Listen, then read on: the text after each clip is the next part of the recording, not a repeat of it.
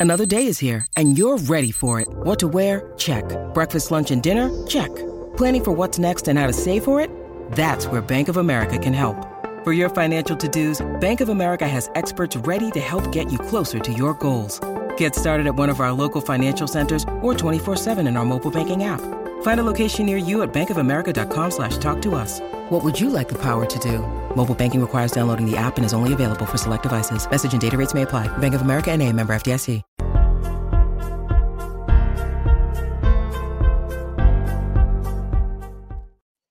What's up, everybody? How are you?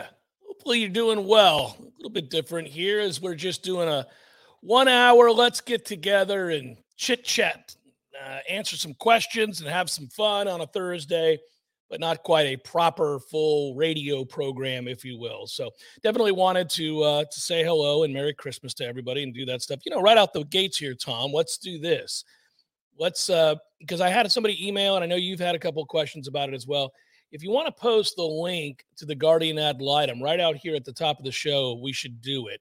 Um, because some people have asked who couldn't make it to the bowling tournament or maybe came to town from out of town, uh, how could they help out still for the kids of the Guardian ad litem this Christmas? And they can. Uh, it's gal2.org slash donate. You see it there on your screen.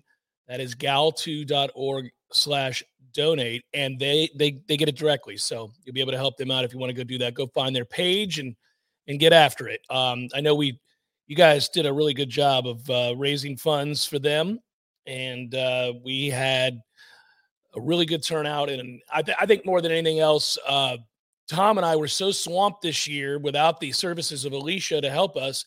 And with the early signing period being what it is now and the transfer portal being what it is now, we were worried that maybe our lack of due diligence for the bowling tournament was um, going to cost us, but it didn't because of your kindness. And I'm talking to all of you who donated and came out and supported it. So that was uh, a really good thing, a really, really good thing. So there we are. Uh, where do you want to start? You want to start with recruiting? We can, or uh, a basketball victory last night. We're two and one in the ACC, buddy. We are two and one in the ACC, despite that awful uh, out of conference run. And um, you know, it's funny they they do have a semblance of uh, knowing what to do now. They, they they're not a great team, but they do have an identity and they do play hard. I thought they tried to give away the game last night. Both teams tried to give away the game. I don't know what Notre Dame's doing. Why why did they come out of their zone? We couldn't do anything against the zone. And then they went back to man to man and we torched them. I'm like, all right, that's yeah, just bad coaching. I think also down the stretch, the the announcer was right that you know this is two thin groups. They don't rotate double digits like especially Florida State is used to, and you could see that uh, they were running out of gas. But it was great to see Corhen look as good as he did. He's a good uh, player, man. He is. Cleveland continues to play well and is productive, and uh, you know you could see that there is a, a bright future uh, ahead for a couple of these guys. And if you can beat the middling teams in the ACC along the way, I mean, shoot you get Baba Miller back, maybe you have a 500 or slightly over 500 record in the conference. In the conference, Tom, Tom, we are skirting the issue here. We, the thing to get most excited about is now that they're figuring out who they are, you will have Baba Miller back. I think for a full four or five games before you take on Miami. Yep, yep. For the Platinum Bohica.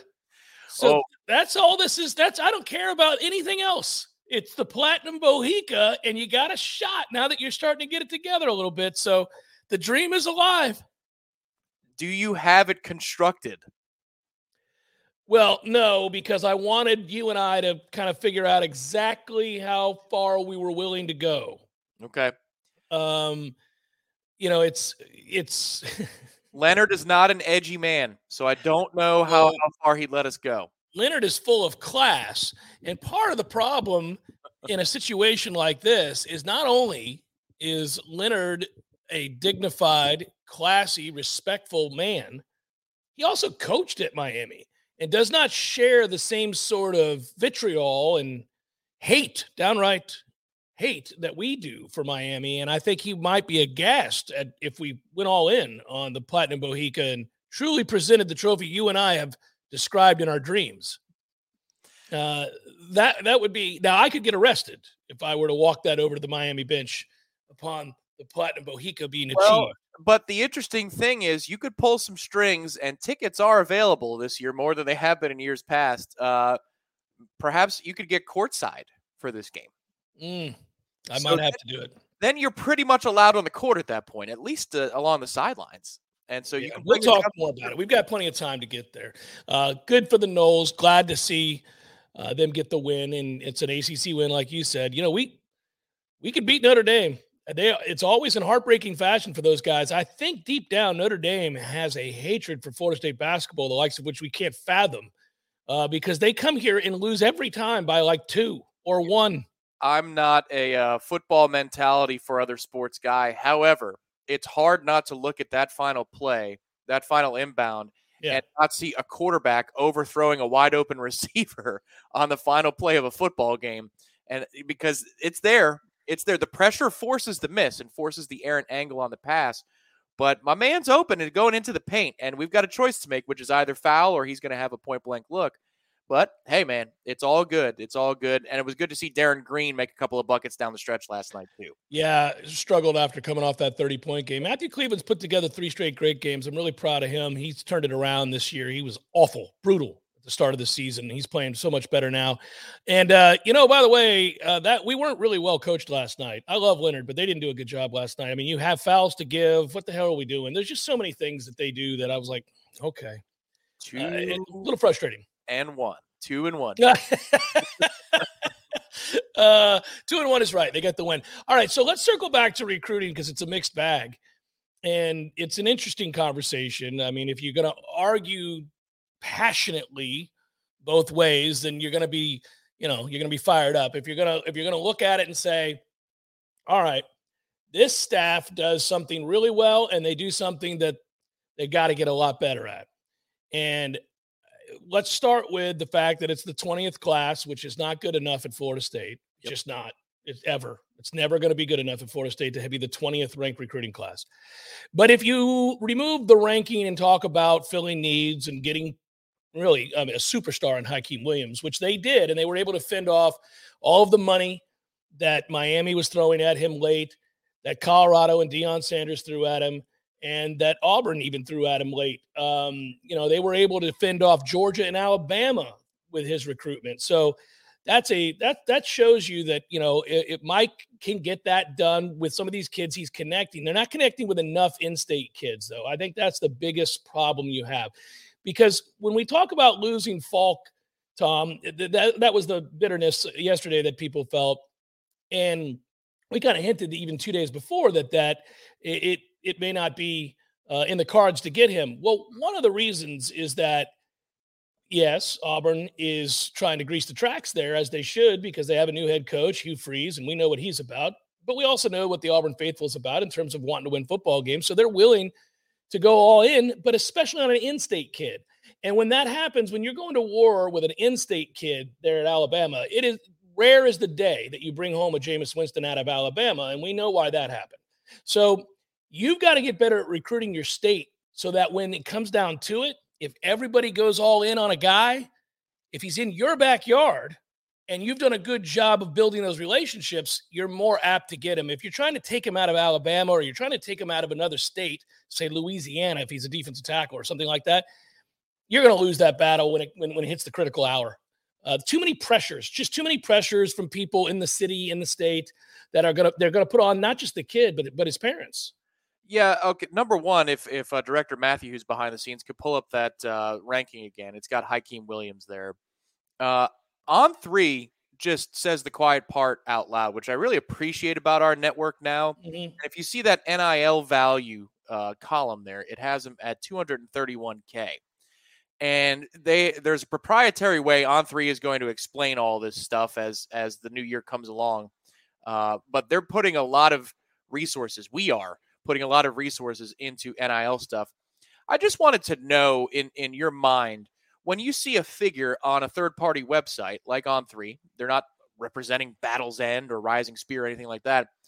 Does that strike you as an accurate figure, you know, of, of market value? Or do you think that Hykeem Williams NIL value might have been more from a Colorado or an Alabama or somebody else? And and you know, that final figure that we're staring at is is off base.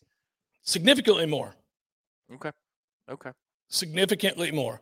Uh, so yeah, uh, that that he's a difference maker for anybody, and there's a reason that you had to beat out uh, you know, Georgia and Alabama and in Florida and Miami and Auburn and every team that has money and is willing to spend it. I mean, that that kid is the kind of guy that I mean, I'm not saying as a freshman receiver he's going to walk out there and start, right? But it wouldn't surprise me.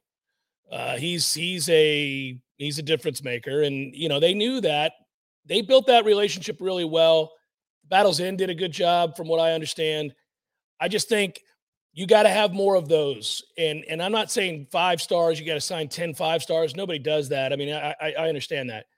But but if you get an in-state kid that's a difference maker, Florida State's coaching staff, in particular the defensive staff, has got to get better at forging these relationships so you don't get got. Um, and I think and I think they will. See, that's why I don't freak out about it. Is it good enough right now in the high school ranks? Are recruiting? No, it's not. It's it's not close to good enough. In fact, it's disappointing. Is it going to get better? I think so. You have to constantly remember a couple of things. They stunk at football for a real long time. And the relationships part of this, Tom, is over years. So when you're talking about a guy that you're trying to forge a bond with, if you are pers- persona non grata in football for several years, yeah, to the point where what's being used against you in the recruiting world is that, hey, I know you like Florida State, I know you like their head coach, but he's going to get fired, and you're going to be part of a regime change. Yeah. Okay, that was used against Florida State all year. This is the first time next year when you recruit next year well, I guess starting today, as you recruit for the next class, you know and you can say, and it will be announced, that your head coach is not going anywhere. He's not going to be fired, that they are stable, that you would be entering into a stable relationship. They're not going to be fired. They're not leaving. You know what I mean? This is the first time that they'll be able to say that. Mike has never really been able to say that. Yeah. Uh, and in year one, he couldn't do it because of the COVID situation. So we knew he couldn't build relationships. So I really think that what you're going to see is a, a very good uptick in the way that they build relationships in the state with the high school kids now that you are a stabilized program. I also think Mike has to seriously consider firing a couple members of this staff. There are there's one in particular I'd fire today, and that would be Woodson. I'd fire him. He's not done a good job here at all. And so let's see if that happens. I don't know if it will or not, but I would.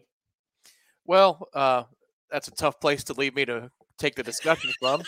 But I'll do it because I'm fearless. Uh, I, I, would say if uh, if you're going to be making changes on the staff anywhere, uh, the number one thing that I will be looking at if there is a new entry to the coaching staff is what is that person's ties to the state of Florida in high school recruiting. That's that's the number one thing that I'm going to look at because if you replace any coach, anyone, I'm not talking about the specific guy you mentioned, anybody, and they come from Arizona like puke, man. No, I don't care about high school ties in Arizona. It was nice to get us from A to B, but it, did it really do much more than that? I, I, I don't know. We've landed a couple of kids, a few kids actually, from the West Coast in both the high school ranks and then also the collegiate transfer portal ranks when you're talking about Johnny Wilson and Mycah Pittman. And then Blake Nichelson's a West Coast guy as well. But Derek Ray, also from the West Coast, had connections there that helped make it happen. Uh, that's what Michael Langston described anyway. That Derek Ray was instrumental in the Blake Nichelson recruitment. Yes, he did a great job with him. But you and credit is due for that. But you want more southeastern connections, like you yeah, you, you, yes, you you need one or two significant upgrades when it comes to those connections and the people that are capable of building those relationships in the state and securing yeses through signing day um, you're gonna you're gonna need to do that because I think that it's always going to be an uphill battle when you're trying to go into other states and fight for a four and five star kid because when when the push comes to shove, if Auburn or Alabama decides they want that kid, you're not getting him. Yeah, and and so you, you, that's what you got to get the kids here, and and you know again I. I think they're going to be fine. Florida State's going to be a good football team next year. That's also going to go a long way in opening doors you have a you have a stability in the coaching staff now, at least from your head coach, and certainly your top recruiter and Alex Atkins, they're not going anywhere right now. You know, I, I think when you see the extension, the likely extension for Mike Norvell that'll get announced soon, um, you know, that will put the in that that'll put to rest any discussion other coaching staffs have or recruiters recruiters have about whether or not Florida State is stabilized. The answer will be a resounding yes, and you can cite it. You'll be able to say it. They won't be able to tell kids that. Uh, but I think they were able to create fear. I think they were able to create doubt over the course of the long haul. And Florida State's only been good at football uh, most recently, certainly in the Mike Norvell era uh, this year. This is the first year. We'll so it's hard. That's a quick turnaround, you know, Tom. That's a quick turnaround. It is, and we'll get to Stephen FG's question in just a moment because uh, he donated what was uh, an annual subscription to WarChant.com for so long as we move from network to network. Uh, it's a buck. Thank you, Stephen FG. But I've got a pop culture reference for you mm. uh, that relates to what Mike Norvell had to go through as the head coach of Florida State University for the first couple few years. Some of that is Jimbo and Willie's fault, and some of that's Mike's own fault himself. But you remember when Ashley Schaeffer had to move from BMW to Kia, and fine automobile. That's right. Well, Kia is a fine automobile, sir. And that's a great line from the third season of Eastbound and Down. Yes, it is. It's one of the uh, greatest lines. Yes. Mike was the head of the Kia dealership for a long time, and he's having to go into high schools when he's allowed to, not by right. pandemic, post pandemic, and say, Kia and Florida State are a finer automobile. You need to trust me on that. Instead of running Ashley Schaeffer BMW, which is what Florida State should be. And I don't know that we're back to BMW status, but we're certainly no longer a Kia, right? We're we're, we're moving up in the world. Yeah, and I think they're going to be able because of that to build better relationships in the state. They're going to be able to to you know I, I, I like that they are able to recruit in other areas, and and that's fine, like you said. But and you don't just not recruit outside the state, but you just have to get really. I'm you know my goal, Tom. You know how I talk about these things. I talk about these things to the standard that I think Florida State aspires to, not generalities based on averages around the country. I'm talking about we want to win a national championship. We're not here to make the playoffs or to be a top 20 team or we're here to win the national championship. Like that should always be your goal. Now you know it's unreasonable to expect to win the national championship every year, and some years you have better outlooks than others. But that's the goal always. That's the standard you're shooting to. So when you start evaluating recruiting classes, in particular, when you're re- evaluating the elite recruits in the state that we are getting and not getting, right? It's very easy to just say plainly They've got to do better at getting more of those kids in the state of Florida. They now have a chance to because they're on stable ground. And I suspect if you string together back to back seasons, much like this last one, and they have a chance to be even better than they were this year, certainly, we think. Yes. Um, then, you know, when if you win 10 games this year, you finish out the bowl with a win against Oklahoma, and then you go out next year and you win 10 more games they play an exciting brand of football. Mike Norvell's passion is infectious. You have an elite staff member and Alex Atkins that kids are drawn to. In particular, in the trenches, you can dominate when you get those kinds of players like they got yesterday. That that was an in-state get, the Clearwater kid, the, the offensive line. That's a big deal to get him, right? And we know Florida really wanted him. We know that a lot of people came at him hard, and we were able to get him. So I just you got to get more of those guys, and then we'll all be celebrating early signing day in a way that's befitting of Florida State. My guess is next year, Tom, Florida State does have a top 10 class. And my guess is that uh, Mike Norvell is a little on edge about what happened this year on the heels of last year, a little frustrated. I'm sure there are uncomfortable conversations that have to be had with certain staff members uh, if they are retained or if they're let go. Either way, it's going to be an uncomfortable situation because I think we all know there's some guys not pulling their weight.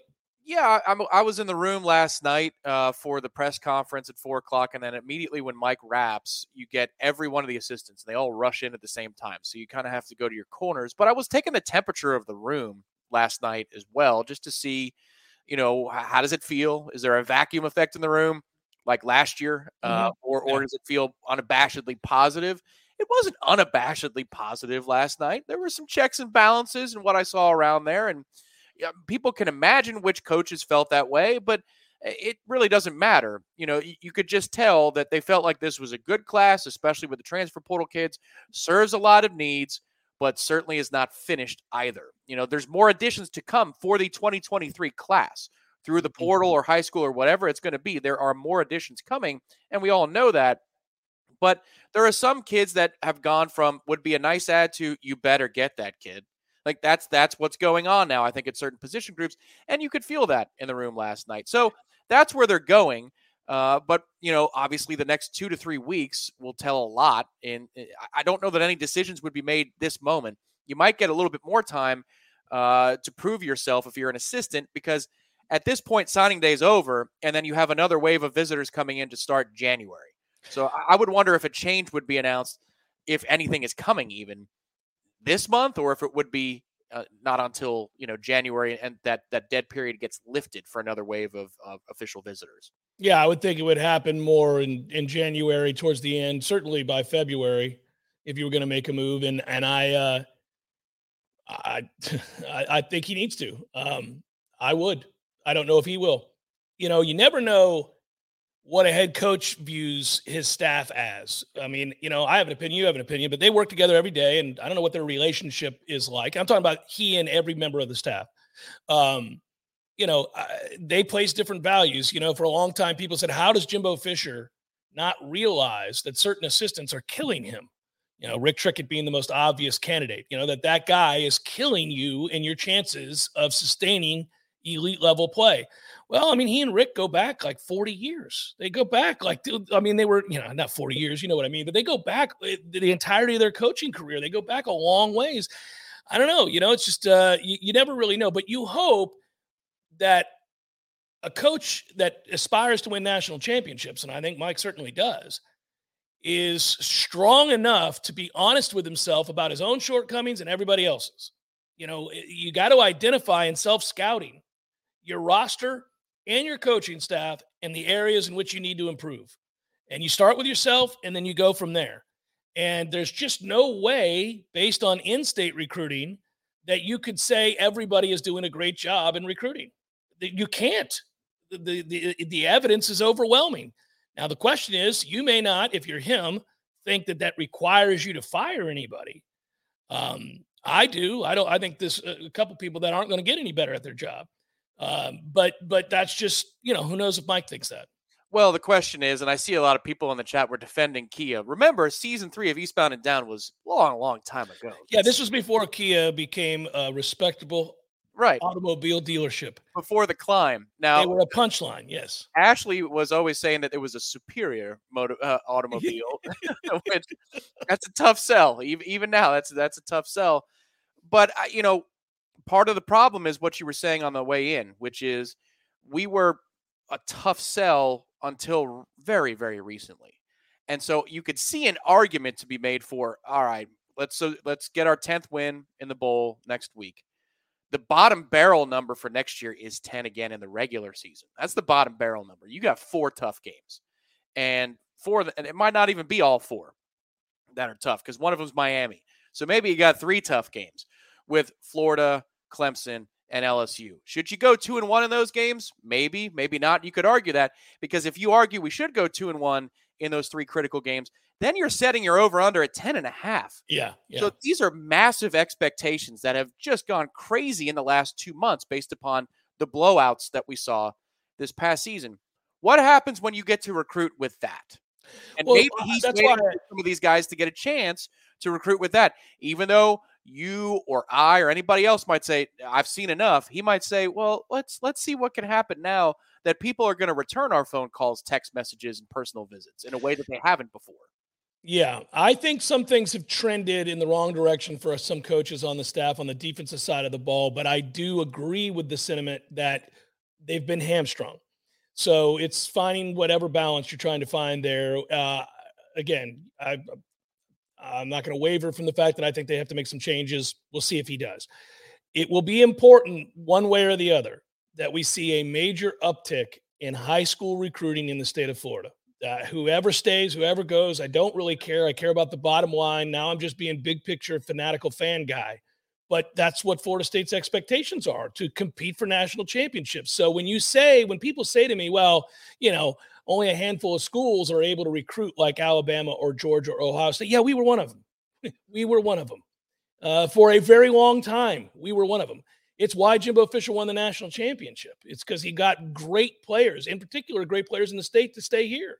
And you know, we we always go back and talk about Lamarcus Joyner. Where did we get him? That's right, South Florida. Yes, we went down there and got him.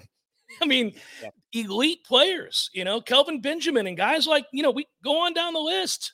Oh, well, and Coach Norvell will tell you this, uh, both on and off the record. He'll say something akin to, I choose my words carefully. Like he knows what he's saying when he's messaging to the media. We brought this up yesterday in, in a brief discussion about Ron Dugans and how Mike Norvell went out of his way in a team part of the year press conference to say that Ron Dugans has had a hell of a year.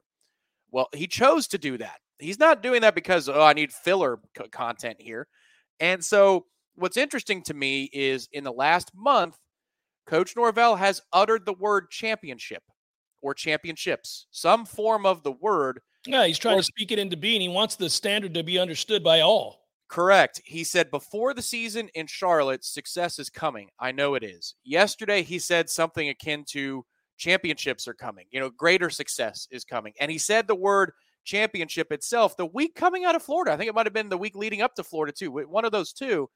So now he understands that the fan base understood itself, what we were going through, what we were trying to come out of. But now it's time to be judged on hardware and banners. That's what we're going to judge this program on moving forward. The head coach himself chose to say those words. And so, therefore, that's how they should be judged moving forward. So, it's your point. We do this with the NFL a lot easier. We're more cutthroat when it comes to assessment of NFL players, front office, coaching staff, you name it. It's that time now in 2023 to be doing that for Florida State. Yeah, I think I think uh, for the most part, everybody's on the same page and understanding that. But in order for that to happen, it can't just be about doing a great job in the portal or roster retention.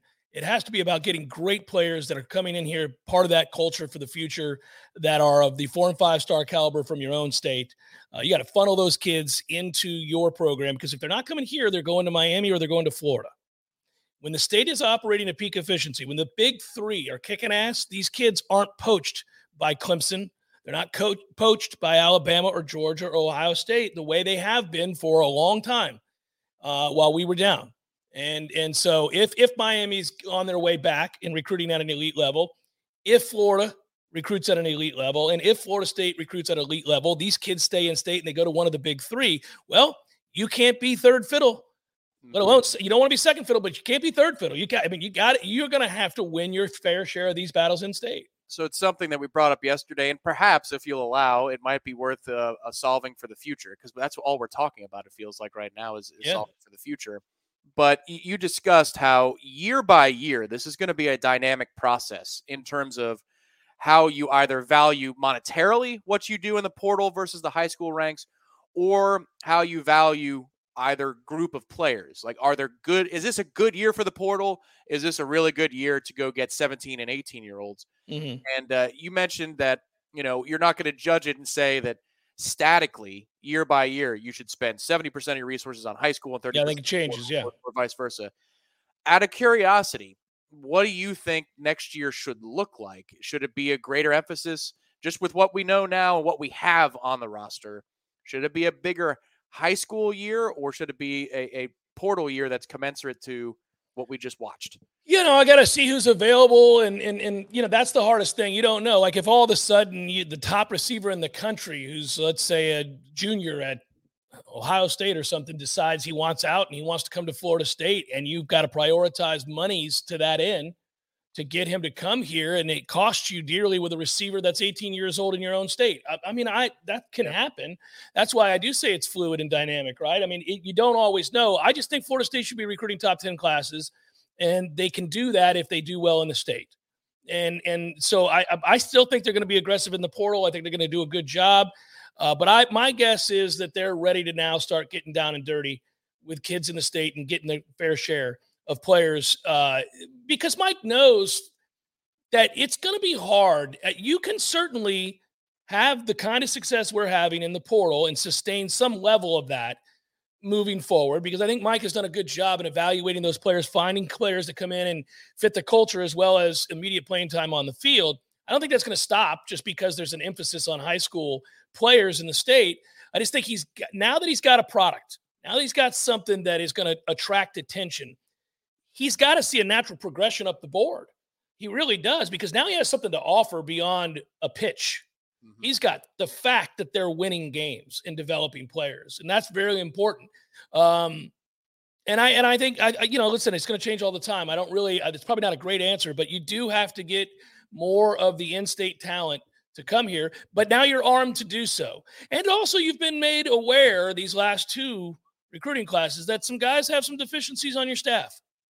You yeah, know, I just you know, I think Hawaii knows uh, you know point here is is an interesting one. I didn't really even think about the math there. I, have always been thinking about NIL and rules about compensation to be more coming from and stemming from you know, the high school ranks and what what you can offer a kid in that regard. But Hawaii Noel is saying if you can use the portal, do it now. I don't think the rules are sustainable in the form we see them at present. I, I would agree with that. I don't think so either.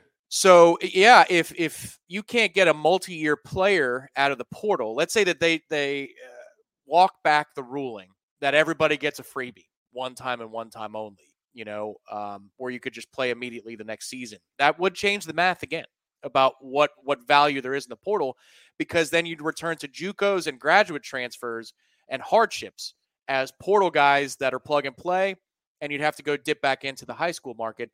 I think that's fair. I hope it goes that way. Uh, or I hope that on signing day, you declare as a player whether or not you are committed to a university for a one year renewable scholarship, a three year, or a four year, or even five. I would like that to be more out in the open on signing day, that the commitment is longer term. And then if you leave and you do so without a coaching change or a hardship, you have to sit out of here. Mm-hmm. You're like, how, how does a university, like, for example, I, am hearing this notion out there in social media, and, and we were talking about it in the media room yesterday. At present, isn't it more worth it to just go get a portal guy because you know they can't transfer again? Like you you you're more secure in doing that. More now, stable. It's a more stable setting. If they've already burned their one, the next time that they could transfer is after they graduate. So you've got them on campus for a few years. You don't have to worry about constantly checking in with them and taking their temperature. That's got to be exhausting and it takes away from productivity in doing your real job, which is coaching up and trying to win games. Yeah, and I think changes to the rules are coming, and I agree with that. I think that you can make hay right now in the portal, and it is the Wild West, and it is fun to watch, and it's certainly benefited Florida State because they're good at it. I also would note that there are not a ton of five star kids in the portal.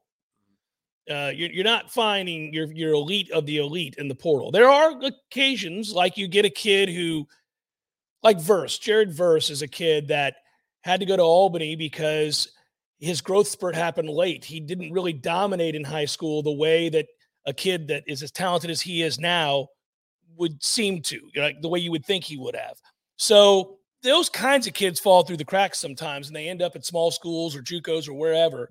And you can find them in the portal now. But for the most part, you're not seeing that. Now, there's a difference. I mean, there are kids that, uh, you know, decide that their time is exhausted at a particular institution. They got one more year to play football, you know, because of this crazy era that we've gone through with super seniors and all that.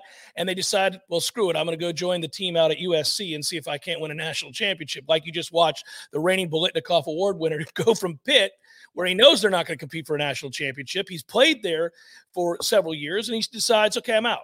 I'm, I'm going to go to USC and see if I can join forces with um, a collection of uh, mercenaries that they're paying for and see if we can make a run at it. Had a good season, uh, but you know it, they didn't win the Pac-12. so, so I mean, there are no guarantees. I'm just noting that there is a dearth of those caliber of players um, in the portal. You can find guys to fill needs. You can find guys that can become starters. And on this roster, the way the last few years have gone, Florida State had a lot of holes where just starters at other Power Five teams programs were better than your guys. You just didn't have good players here. You just right. didn't. So it was well, easy to replace them and and we're talking about plug and play transfers. You know, there's been eh, this isn't new when you look at quarterback transfers and guys that sit out a year. Like that happened for a long swath of time prior to this free for all season. So mm-hmm. it's possible to still go get transfers, have them sit a year, and then become impact players for you.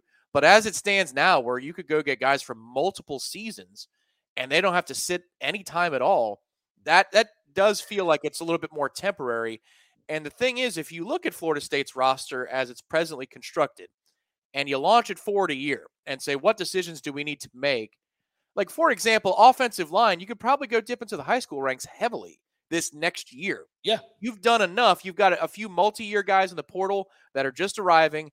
You've got that class from 22 that you really like that will be in their third year on campus. Those two elements combined should take you to a place where you don't need to prioritize the portal on the offensive line. I think receiver will be in a pretty healthy position next year where you could probably dip into the high school ranks and develop there as well. The secondary is going to continue to be a concern in the portal. Uh, defensive end may very well be a problem again next year, and I think linebacker will be. So the uh, that's changed. The portal this year and the previous year, you had to go get offensive linemen. So I, I think that's fixed for this upcoming year, and that math is going to change every year until the portal rules themselves are, are altered in some way. Yeah, I, ultimately, I still believe you've got to do better and consistently better in the world of high school recruiting. I think there are changes are going to be made. I also think the dynamic in your locker room changes if it's based on portal players as opposed to organically built through the high school ranks and kids working hard together coming up through a class. I do think it, it all of this plays into culture uh, that's why I wonder. It'll be very interesting to watch a couple of programs in, in particular. But uh, I wanted to clarify something for Marcus. Yeah, coaches have the right to come and go, and they don't have to stick to contracts. And you're asking why? So why not players? We're saying that in moments like that, players can absolutely leave. Uh, that Tom would describe that as a hardship. Like I think that that caveat has to be in the rule book for all players. If you commit to a coach and he leaves the next year to take a different job, you're free to leave. You're you're free to go. Uh, but uh, if he doesn't, we would like to see some form of uh, stability return right. to the game. And and if you're talking about the double standard, I I would agree. There still is one, but in most cases, unless you're Texas A&M signing Jimbo Fisher, there are monetary damages that you have to pay back to the university that you're leaving if you're a mm-hmm. coach. I'm not saying that solves all, and that's the smoking gun here about the difference between the two. I think it's scuzzy that a coach would leave something they're building go across the street and then open up shop over there the next season. That's not cool either. But uh, there has to be some sort of cap or at least a commitment to where there is a damage. So if a player commits on a three year signing day NLI and they sign that and send it in, their three year deal, four year deal, if they leave before that time is up, the damage is they've got to sit for a year. Mm-hmm. Otherwise, this is just going to be a perpetual cycle of paranoia for coaches and then also the boosters hate it too. It's better business for the boosters if they if they put the clamps down on this because they won't have to pay three different pools of players every year. High school graduate transfers and then underclassmen portal guys. That's it never ends. It would never end that cycle of having to pay money out. Keith wright wants to know what's the latest on conrad hussey? Uh, i don't have a good feeling about that situation. Uh, i don't think it bodes well for florida state um, that that decision was delayed. Um, the fact that it was delayed, I think, is a problem. And uh, you know, I wouldn't get my hopes up with him. I've in, instead turned my attention to the Virginia kid in the portal. Yep. Um, and you got to find out if you get that kid. By the way, if you don't get that kid, once again, I mean, I'm a broken record on this. You're going to have to talk about some coaches not doing their job. Um, so we'll see. I mean, it looked really good for both for a long time here, and um, now we just don't know. Uh, I'm still going to be really pleased with a lot of the guys they did get. I know that for a fact. They got some real talent in this class that we probably should also talk about. I mean, I mentioned obviously Hykeem, and I congratulate all the kids who uh, got picked up yesterday and got football scholarships and the like. And you know, I mean, that's anywhere. I mean, it's it's hard to do. They're part of a very small percentage of people that ever get that opportunity. So congrats to the kids, uh, in particular the ones that chose Florida State. Though obviously we get excited about, and um, I think beyond uh, Hykeem Williams, you know, I mentioned Lucas Simmons in state. That was a huge signing, uh, and I think he's going to be a great football player. Uh, you and I both love Blake Nichelson. I've talked about that a lot. He's a linebacker. First of all, we've not done a great job in recruiting, you know, linebackers in the past, and so now you got a guy that I think has massive upside. The Sampson kid's interesting. Um, obviously, I also like to do what we all do in recruiting.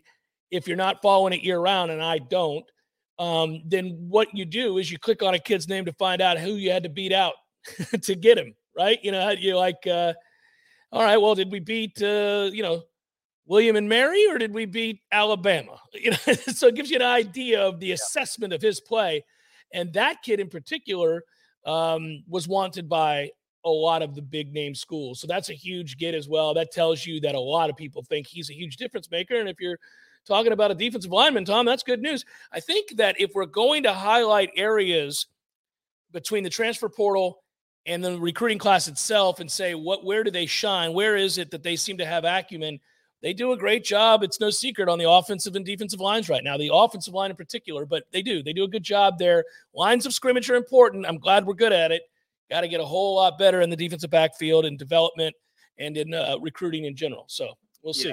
Linebacker and defensive back are the two glaring needs right now. And, you know, the question is when you're assessing uh, aptitude of a coach in recruiting, there's a lot of moving parts. We described some of it, which is winning on the field and proving that you can do it at your current institution. Just because you won somewhere else doesn't mean you're going to win where you're currently mm-hmm. employed. Mm-hmm. Uh, but it's hard to also parse when you win in the portal how that relationship was formed because you're already it, it's like um I use another car analogy, but you were told you used to work at a, a Volvo dealership, right? Didn't you? Many moons ago for about a week. All right. Well, in that week's time, didn't they tell you if somebody's here, they want to buy a Volvo? Like it, this, there's a lot of brand loyalty there. If yeah, they're here, yeah. They're not here to just look. That is correct. I got suckered in by a guy who was a worker for a Volvo dealership, and he used to tell me every day, "Hey, man, you should come work with me at the Volvo dealership." And I said, "What? I don't want to sell cars ever."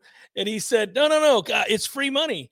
And I, I was like, "What do you mean?" He goes, "Volvos sell themselves." Like it, it's like a modern well these days you'd say subarus right? But i mean it's like yeah. people are really loyal to certain brands and they have great reputations within that group of uh, longevity or safety or whatever it might be. And he's like you don't have to sell anything. If the guy pulls up or the woman pulls up on this lot they're here to buy a volvo jeff. Just walk out there and say hello. And i was like i'll try that and I thought to myself, after one week of standing on blacktop in a suit in the summer in Florida, this is the dumbest shit I've ever done in my life. and so I walked away. Yeah, that was. you know, I had a moment of panic that we were on the air on the radio, and because I see the logo, and I guess I don't have to worry about that. Mm, yeah. But you're right. Most times in that case, uh, it's an overgeneralization, but a lot of times you'll have a Volvo pull up. You know, somebody pull up in the car that you're selling them, and you're like, oh, okay, this is, yeah. this is what it's going to be. So why do I bring that analogy up? Because in the portal, in the portal, uh, a kid is there for a reason. You know, the kid is telling you that they want to go somewhere else. They're they're unhappy where they're at.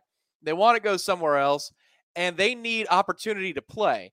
So, as you're a really good football, or sorry, a not a good football program, you could sell that opportunity to play to a lot of kids. It's easier. It's easier. It's actually better off. You're better off being worse or middling than you are elite if you're trying to get a kid who really needs to put some film out there.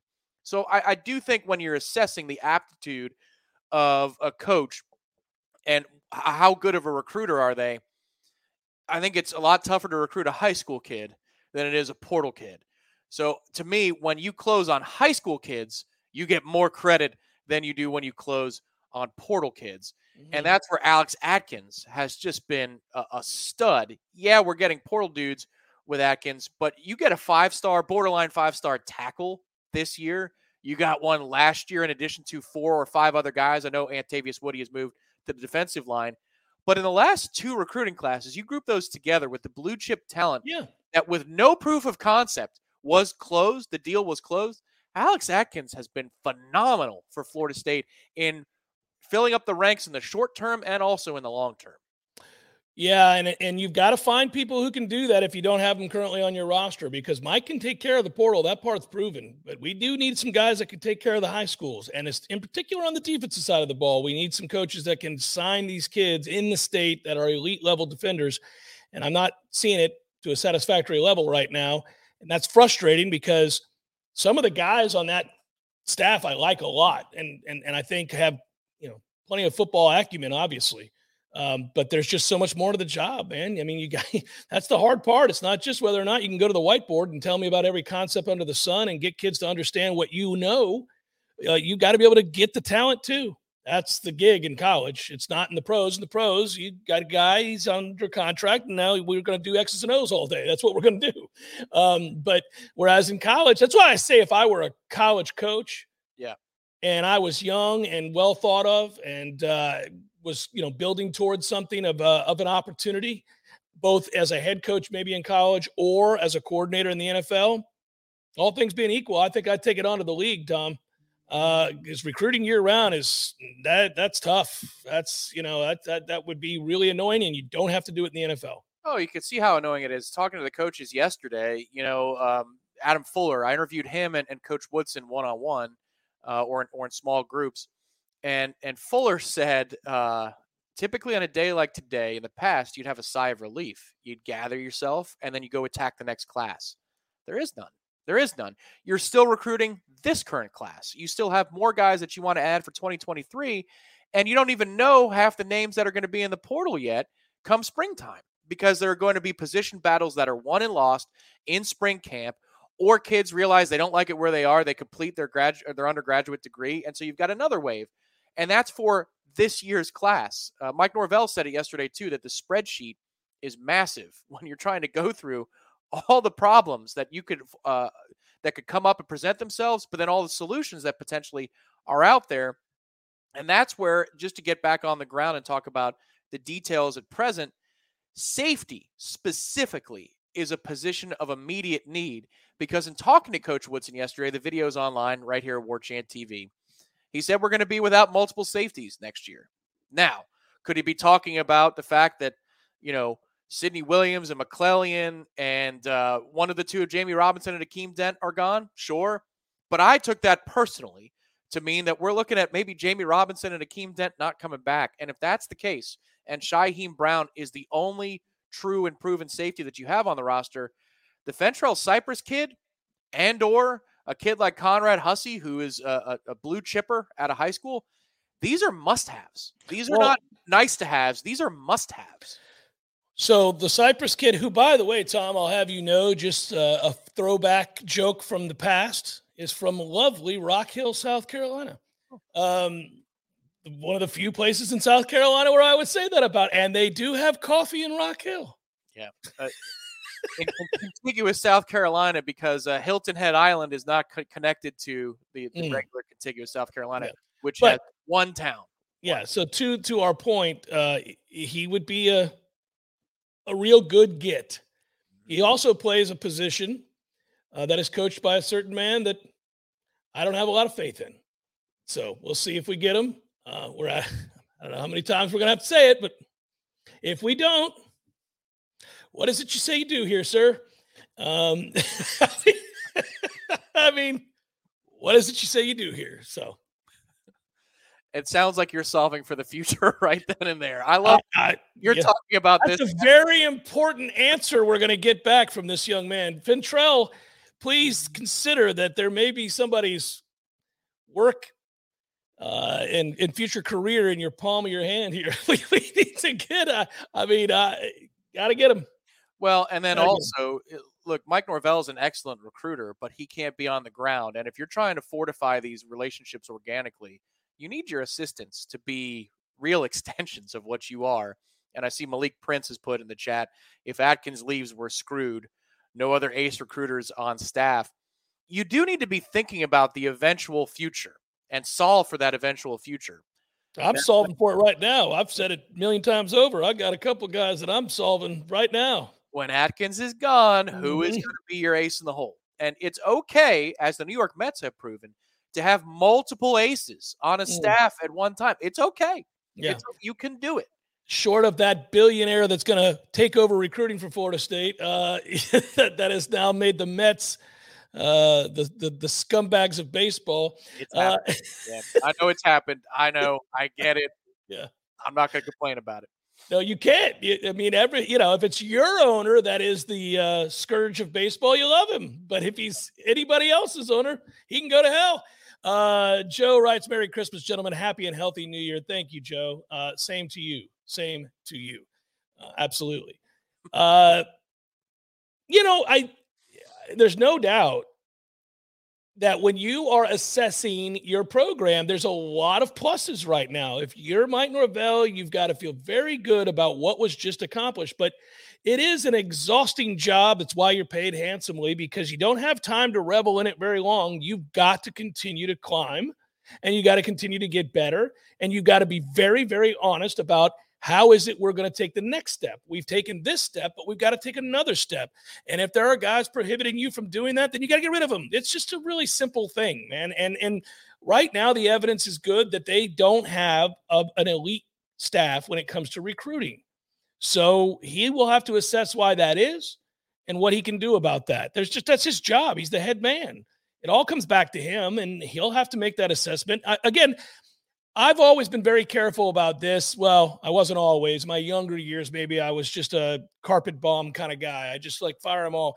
But now I, I understand that you can't fire a guy unless you know you have somebody better to replace him with. So, you know, a lot of this is going to depend on who's available? Who can you reach out to that you know for certain is going to do a better job than whatever guy you're trying to replace? Well uh, yeah and i would say and i don't want to give away the whole post of the premium recruiting board which you can go to warchant.com and subscribe for 10 bucks through august 31st of next year. That's an incredible value. Um, michael langston was going through the the back and forth on conrad hussey and which is just a great name you hussey. Um, and and the developments that were happening into yesterday and late last night and and the gist of what is being recruited or pointed against Florida State uh, is that there's a track record of, of non-development with guys in the secondary. That is something that Michael wrote on the premium recruiting board as a tactic that's being deployed against Florida State in terms of recruiting. Yes. They don't develop defensive backs at Florida State. Now, you have I would say that's arguable because they don't develop the guys you think that should be developed. But then there are these other guys that come out of left field and they get way better. And you're like, oh, how the hell did that happen? Renardo Green being a good example of that. Akeem Dent finally finding a home, as inconsistent as he may be. He didn't get better. He got, I think he his best in the last two years is better than anything by leaps and bounds that he was the first three years that he was. I, I, I would argue we did not get out of him and that athleticism what we should have. He hasn't had. He yes, is he better? I agree with you. He's better, but he's. I, I don't think you saw something that could point to great coaching. I think beyond Renardo Green, uh, Greedy Vance got a hell of a lot better as the season went along this year. He was on the wrong end of that Wake Forest, should have been an interception. By the end of the year, he's one of your more reliable corners. Jarrian Jones, oddly enough, didn't expect that before the season started, but by year's end, I'd rather have him on the field than maybe. Dude, Ryan, Ryan called it before you said it. It was great. Well, because Ryan's got uh, he has a penchant for Jarrian Jones specifically. Anytime yeah. that name comes up, he can't help himself. It's kind of like mentioning softball, and that's okay. That's his thing.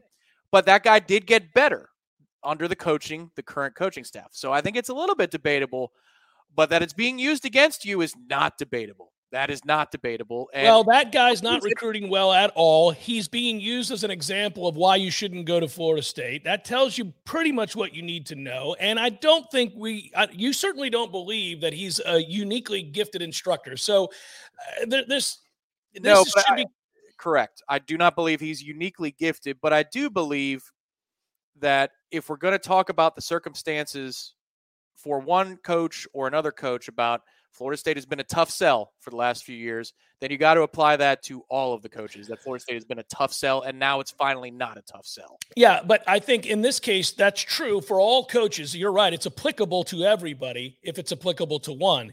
But then you go and you dive a little deeper and that's where you're getting into this stuff about what what else are you encountering beyond the fact that we haven't won games until this year. And with one guy specifically, you're encountering a whole lot of negativity, and he's used as the target to win kids over. Well, you can't have that on your staff. Correct. You, you, I mean that that's that's a toughie. Frankly, uh, I, was, I was surprised to read that because I know what we t- that you bring it up and we talk about it, but I was surprised to read it on the PRB that that's the specific tactic that's being used against Florida State. And if kids believe it, then you've got a real problem on your hands. You got a mm-hmm. real problem on. Yeah. So it'll be interesting. Um, A lot of good football coaches out there. A lot of really good football coaches. You've got your options now that you have stability. That's the really that's the through line of the, today's discussion is that I think it will be better because you're winning on the field. I think it'll be better because I think you've now been told unequivocally that you've got a bit of a problem on your hands and you're going to have to figure out what that is. I also think that in addition to shining a light on that issue and understanding it and having the stability that I just mentioned, you've got a great collective that's gone gone to war with you. Roster retention was uh, you know, second to none here. They did a great job. Portal success has been elite. We're just talking about checking the boxes, man. There are other boxes to check, but it's not as if things aren't progressing in, a, in the positive way. They are. Things are moving in the right direction. It's not a disaster of a class. It's not an elite class. So okay, let's let's now let's start to edge towards making things elite across the board because that's your ultimate goal. That's his goal. That's what everybody wants. And you do have a collective that's willing to help you to that end. And uh, I just think you got to have guys finish the job. Recruiting's about finishing. We know that. There's some guys that have done a good job on this staff of finishing the job. Others have not so much, and they've had the rug pulled out from under them. Uh, you know, some of these conversations when you're talking about jobs and livelihoods, they do get a little uncomfortable. But yeah. I will say, for the first time in several Christmases, I'm going to be having a Christmas meal, not thinking about what a disaster our football program is and when do the Bucs play next because that's what I was thinking. I mean, look, we're covering this team. We love this team. We are of the university. We are alum. Mm-hmm. I give a damn about Florida State, but it's been hard. It's been hard to look at them and feel anything other than stress when thinking about uh, the football program these last few holiday seasons. And this is the first time in forever, in forever, because you could argue, and you did back in the day, that that 2016 year where they went and they played in the Orange Bowl against Michigan still didn't have that satisfying, you know, no. warm, fuzzy feeling. No, it, I thought we were well on our way down.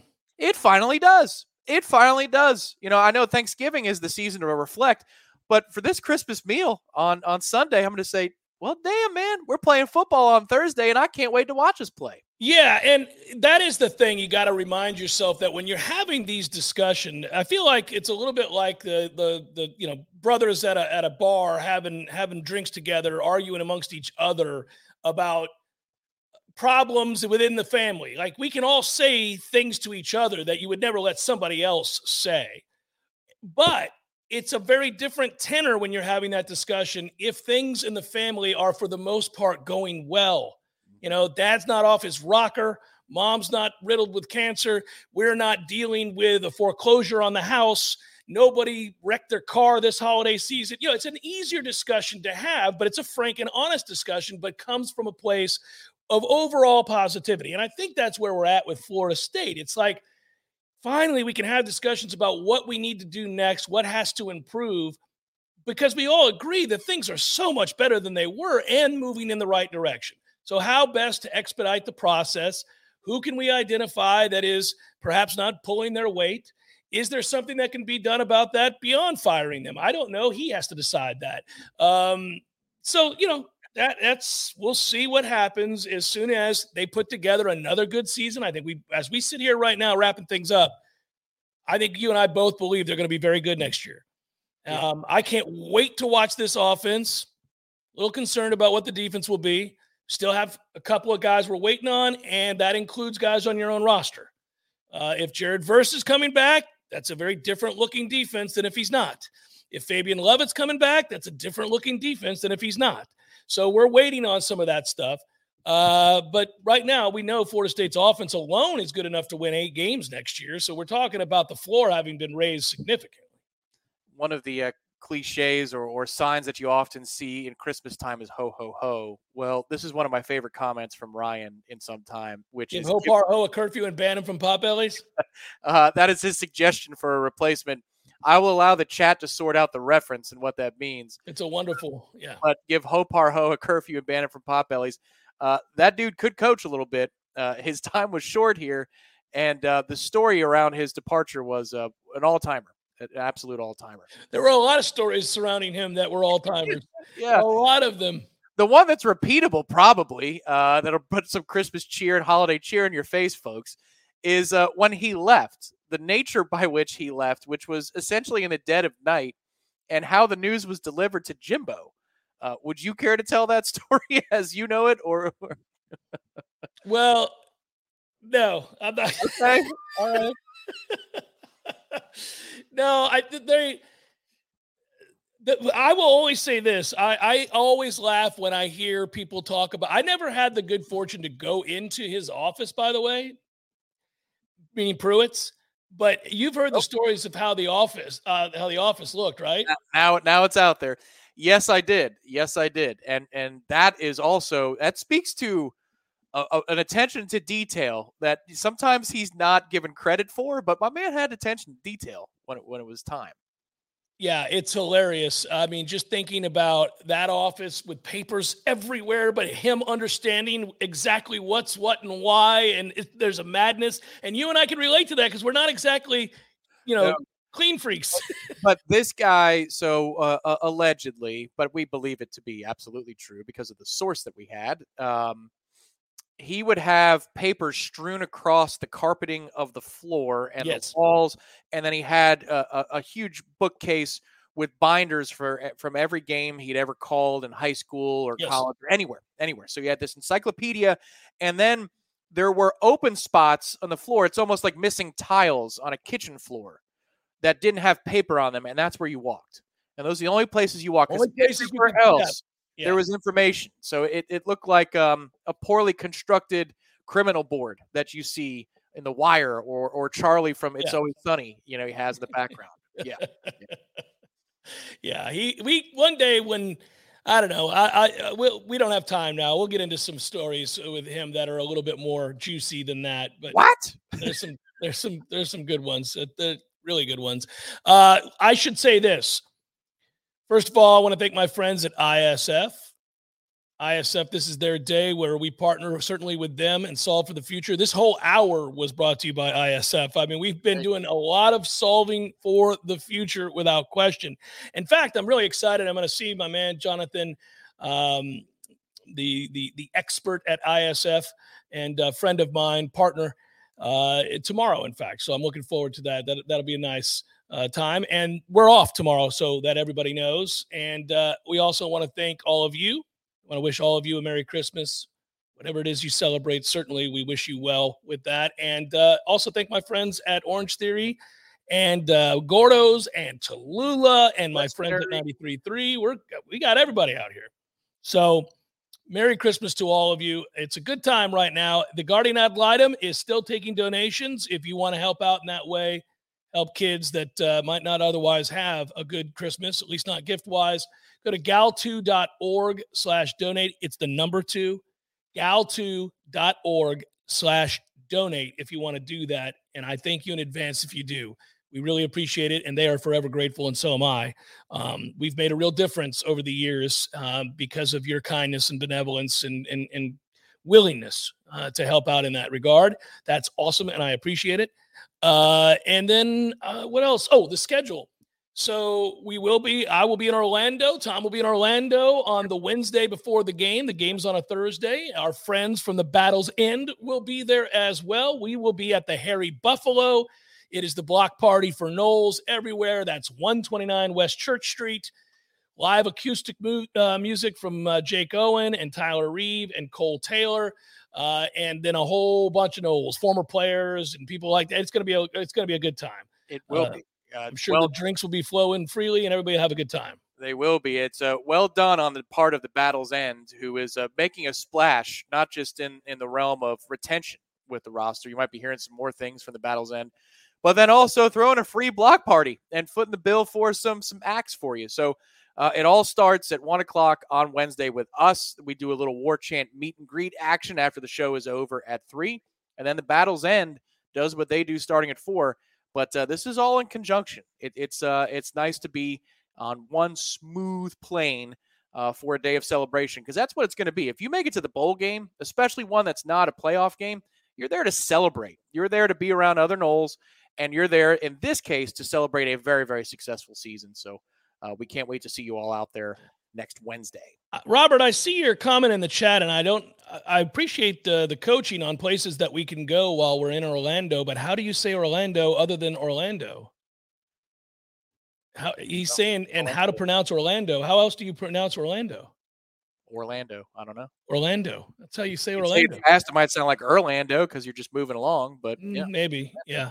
Um, I'm just not there enough to care about Orlando, but I, I I will be there next week, and we'll have a blast. It's gonna be fun. Good And times. there's, there's an extra treat for you that are listening via the podcast right now. Don't go away. A familiar musical song will. Oh, right. We did it. That's right. We did. Mario, I saw you on there. Uh, Tom and I are not playing golf today, although I wish we were. Uh, this is live. what? Yeah, this is this is absolutely live. Um, but I I also caught the joke. Days are getting longer. Yesterday was the shortest day of the year. The winter solstice has begun, and it's uh, or happened, and and my wife was in almost nearly in tears. She was so happy. Every day from this point further gets longer. Mhm. Until it doesn't. Yeah. Well, you know, until it doesn't. Until the next time that she's going, no. Yeah. Sun That's stays out longer now. Yeah. July 21, June 21. Yeah. yeah Probably it'll be good. Uh, all right. So Merry Christmas, everybody. We're gonna wrap it up. Thanks for joining us with a little pod today. We enjoyed it, and we'll be back with you. When do we when do we come back, Tom? Well, that's what you know. When you were just saying the schedule, I was very curious to hear what the return date was. Of the I don't know when it is. Is it Wednesday when we're in Orlando? Well, Wednesday is when we're in Orlando, and then beyond that, I know you've got a birthday to celebrate on Monday, uh, a big one, right? Yeah, that's my wife's my wife's birthday. Yes, That's, that's a larger event than your birthday. It's the Yes. more important birthday. Yeah, yeah, absolutely. Yes, my wife was born on the 26th of December. Mhm. Effing brutal. brutal. I Well, it's more, it's more brutal on her. She got she gets the one and a half gifts. She never got two separate gifts. no, and she made that abundantly clear that it devastated her when she was young and we were dating. So now I have to go over the top with the you know birthday present just so she doesn't ever feel like she's being cheated. Well, I think that's the right thing. And you know what? That says you're in a healthy relationship that he's she's willing to communicate that to you very clearly. So that's good. And good that you Yeah. listened. No, I wish I wish her birthday wasn't on the 26th, but it is. So uh, we do it up, and I always come through because I'm a fantastic husband. So that's No, let me guess. She's getting Delta 8, Delta 9. Uh, yeah. Here, babe, float away on your birthday. Just pop a couple of these. Um, I'll do the work around the house. Oh, man. So I guess our first day back. I mean, we'll hop on and maybe do a pod together like this again before Orlando, probably. I mean, I'm game. All right. Well, then just be waiting for announcements. I don't know. Tom will tell you. He'll put it up there. I'm not making this decision. Yeah, yeah, that's that's what that's what's going on. Oh, that's funny. All right. Bye, everybody. Happy holidays. Be well. Go Noles. Peace. Christmas is a time to say I love you.